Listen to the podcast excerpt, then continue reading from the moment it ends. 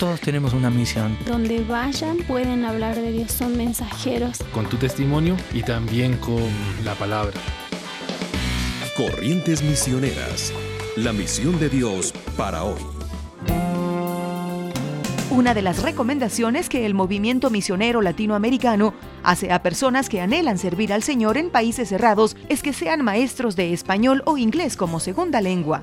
La razón de esto es que en muchos de estos países tienen interés en aprender castellano. Abre, lógicamente, el dominio del, idioma castellano, abre puertas para toda una región. En el caso de los de misioneros que puedan prepararse en, en, este campo de ser profesores de castellano como segundo idioma, en primer lugar les, les ayuda entonces a ingresar a campos donde no darían visa religiosa, pero sí le darían ingreso como un profesional docente. Y en segundo lugar, el beneficio es que esta profesión, por así decirlo, que para un latino es muy fácil eh, conseguirlo porque su idioma natal, le va a permitir entonces conseguir cierto espacio de trabajo que pueda entonces complementar otra vez con las necesidades financieras del misionero. Esto es una recomendación general que hace el movimiento misionero latinoamericano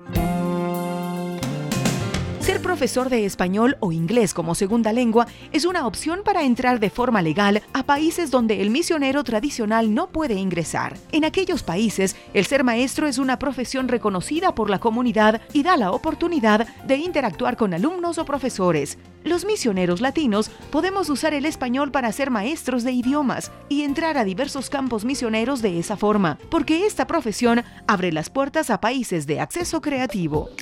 Corrientes Misioneras, una producción de Corrientes, Centro de Entrenamiento Misionero asociado a HCJB. ¿Quieres ser un agente eficaz en el cumplimiento de la misión? Visita corrientesmisioneras.org.